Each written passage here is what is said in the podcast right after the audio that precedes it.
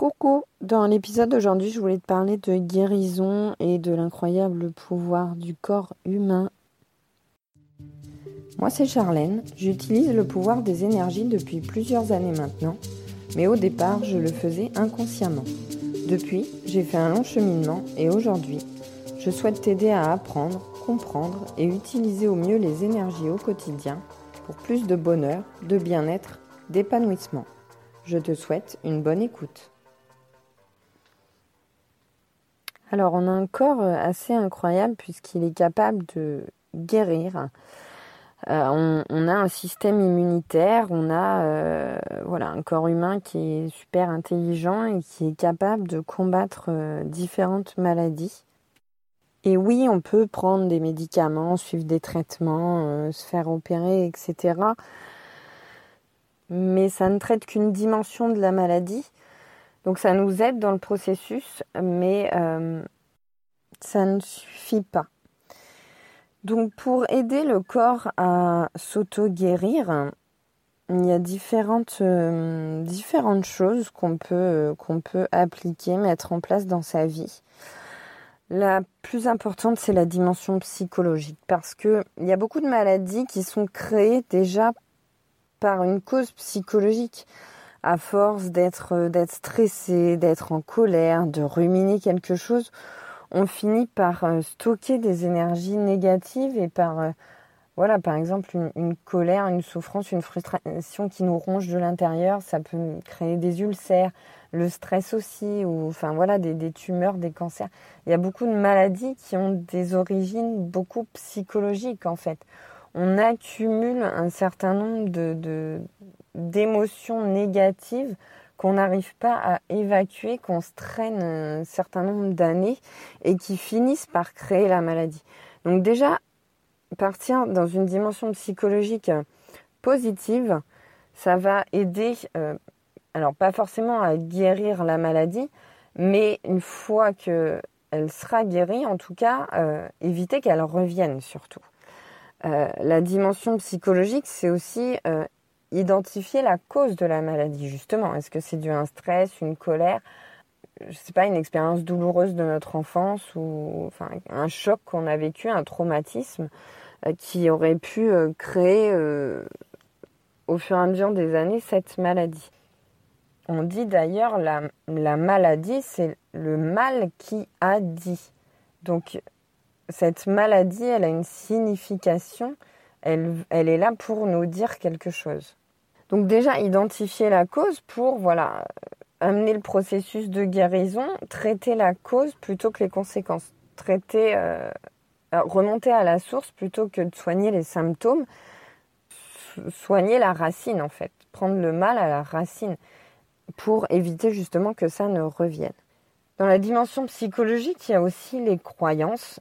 Il y a différentes expériences qui ont été menées où on a fait prendre euh, à des patients un placebo euh, donc un faux médicament en leur faisant croire qu'ils prenaient un nouveau traitement euh, qui allait, euh, les guérir. Et en fait, le simple fait de croire qu'ils prenaient un, médicament qui allait les soigner, le simple fait de croire et d'être positif et d'être optimiste, ils avaient déjà entamé le processus de guérison, alors que il n'y avait pas de médicament à l'origine de cette guérison. Donc c'est la preuve que euh, la psychologie, le mental peut impacter notre santé. Et donc évidemment, le fait d'être positif, de croire en quelque chose, d'être optimiste, ben voilà, tout ça c'est des émotions positives. Donc quand on est malade, si on rumine notre maladie, si on se focalise sur les symptômes, sur la douleur, sur le mal, alors je sais que c'est pas toujours facile, mais au plus on nourrit les, énergies négatives de la maladie, au plus on les amplifie. Donc, pour entamer un processus de guérison, il y a, il y a cet aspect psychologique de arrêter de ruminer des émotions, des énergies négatives et se focaliser sur le positif. Donc on peut travailler par exemple sur des affirmations positives, sur la gratitude, plutôt que de voir ce qui ne va pas, Plutôt que de, voir le verre à moitié vide, voir le verre à moitié plein. Se focaliser sur ce qui va, sur ce pourquoi on est reconnaissant. Euh, savourer les petites choses simples de la vie. S'offrir aussi des petits plaisirs, des petits moments qui nous font du bien pour justement apporter du positif dans sa vie et, euh, et voilà, rester dans des énergies positives le plus possible.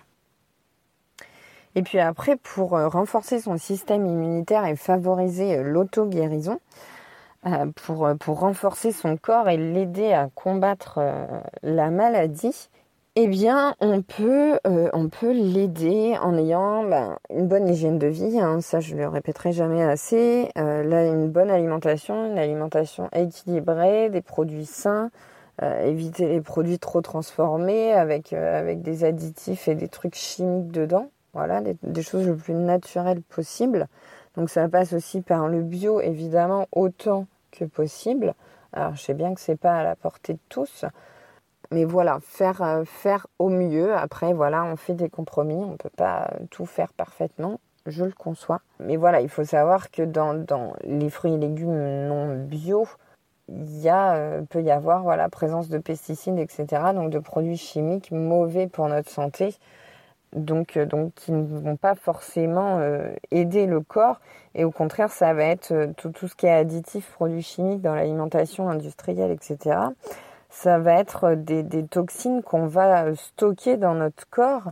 Euh, et, notre corps va avoir du mal à les éliminer. Et l'accumulation de toxines peut être à l'origine aussi de peut favoriser on va dire les maladies et puis aussi le fait que le corps soit euh, constamment en train d'essayer d'évacuer ces toxines bah, ça fatigue le corps et pendant qu'il est occupé à ça bah, il n'est pas occupé à se défendre contre, euh, contre des maladies donc voilà, limiter les toxines le plus possible, notamment alimentaires. Il y a d'autres types de toxines à éviter, j'y reviendrai après. Donc dans l'hygiène de vie, il y a également le sommeil. On sait que voilà, le sommeil favorise la, régénération, la la régénérescence, la ré... Bref, j'ai perdu mes mots, je ne sais plus. Enfin bref, on a nos cellules qui se régénèrent pendant la nuit. y arriver. Comme on a nos ongles qui poussent, nos cheveux qui poussent, etc. Nos plaies qui se referment, qui cicatrisent. Donc le sommeil est très important pour euh, parce que pendant qu'on dort, et eh bien, nos petites cellules elles travaillent pour, euh, pour combattre les microbes, euh, pour se renforcer, pour refabriquer ce qui a besoin d'être refabriqué. Donc le sommeil c'est hyper important. Et puis le sport également qui nous permet de rester en bonne santé. Et puis, donc, je parlais des toxines, il y a aussi les toxines de l'environnement, donc que ce soit, enfin, la pollution de l'air notamment, donc que ce soit l'air intérieur de nos habitations avec tout ce qui est peinture, solvant, enfin tous les produits euh, qu'on peut utiliser, aussi bien produits d'hygiène que produits ménagers, qui peuvent avoir des, des composants euh, toxiques pour nous. donc, bah, déjà aérer son, son, lieu de vie, enfin je dirais ses lieux de vie, parce que ça, ça peut être un bureau aussi. Hein. quand on parle de lieu de vie, ou enfin, on dit aérer son habitation, mais finalement quand on travaille, euh, bon, là avec le Covid peut-être moins, parce que euh, on, est, on est en télétravail, donc on n'est plus chez soi pour ceux qui peuvent l'être. Mais euh, si on est au bureau, bah, ça peut être aussi aérer son bureau simplement parce que le bureau, on va y être 7-8 heures par jour, voire plus.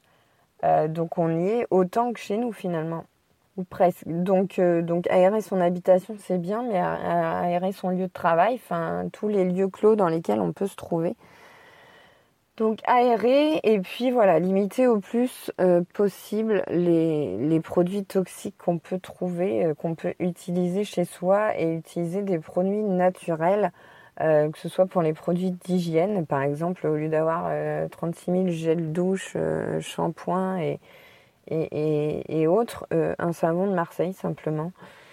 Enfin des produits de base quoi pour les produits ménagers, euh, du, du, vinaigre, du bicarbonate de soude, du, jus de citron, du...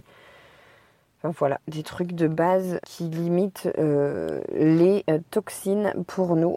Et puis, pour limiter la pollution de son environnement, on peut aussi utiliser la lithothérapie. Il y a des pierres qui, absorbent les, énergies négatives de l'environnement. On peut utiliser les plantes aussi, les plantes d'intérieur. On a certaines plantes qui absorbent euh, les, toxines qui peuvent se trouver dans l'herbe. Donc les plantes vertes et puis les pierres. Donc là, je ne vais pas rentrer dans le détail. Si ça t'intéresse, je t'invite à aller te renseigner, à faire des petites recherches pour trouver euh, quelles pierres et quelles plantes peuvent, euh, purifier l'environnement intérieur.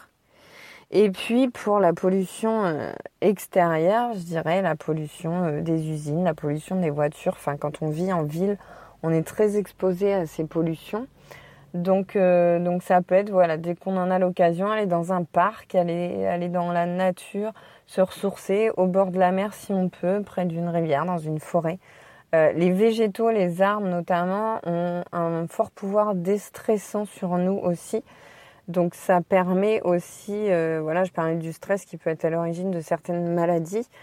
Se promener en forêt, être en contact avec des arbres, ça permet de nous apaiser, de nous détendre, de nous relaxer, voilà, de limiter le stress ça a d'énormes bienfaits. Et puis, euh, et puis voilà, les arbres, ils recyclent le dioxyde de carbone et, ils nous donnent de l'oxygène. Donc, euh, donc quand on est en forêt, on est forcément dans un, environnement beaucoup moins pollué, beaucoup plus sain. Donc voilà, et je pense justement, je parlais de maladies, mais même les allergies. Euh, moi, j'ai été allergique pendant longtemps, je le suis toujours un petit peu, mais beaucoup moins au pollen. Euh, c'est-à-dire que tous les étés, au printemps, été, euh, j'éternuais, j'avais les yeux qui grattaient, le nez qui coulait en permanence. Euh, ça s'est calmé. Alors de temps en temps, j'éternue un coup, mais voilà, ça n'a rien à voir avec ce que j'ai vécu il y a quelques années. En fait, on est tellement exposé justement à des toxines, à des polluants, que notre corps, finalement, il sait plus ce qui est bon ou ce qui est pas bon et il réagit à tout et n'importe quoi et tout devient source d'allergie en fait tout, tout peut être allergisant parce que notre corps ne sait plus faire la différence entre ce qui est bon et ce qui est pas bon. Et du coup, bah, il réagit aussi au pollen, etc. Donc, euh, je me suis pas fait, euh, je sais plus comment on dit, euh, immuniser là. Enfin, je n'ai pas fait ça. J'aurais pu le faire. Hum, je l'ai pas fait et finalement au fur et à mesure des années ça s'est calmé. Euh, je pense que mon corps s'est habitué et a appris à faire avec et à reconnaître et que et maintenant je suis beaucoup moins, enfin je réagis beaucoup moins euh, au pollen etc. Et, c'est plus comme ce que ça pouvait être avant donc. Donc le, corps sait aussi se débrouiller un peu tout seul. Faut, faut lui laisser le temps et il faut lui faire confiance aussi. Et puis pour aider à la guérison, aider son corps dans le processus de guérison, bah évidemment il y a les traitements classiques, la médecine conventionnelle, et puis il y a aussi toutes les médecines non conventionnelles, type soins énergétiques. Donc là également, je parlais de lithothérapie et d'utiliser les pierres pour dépolluer son environnement.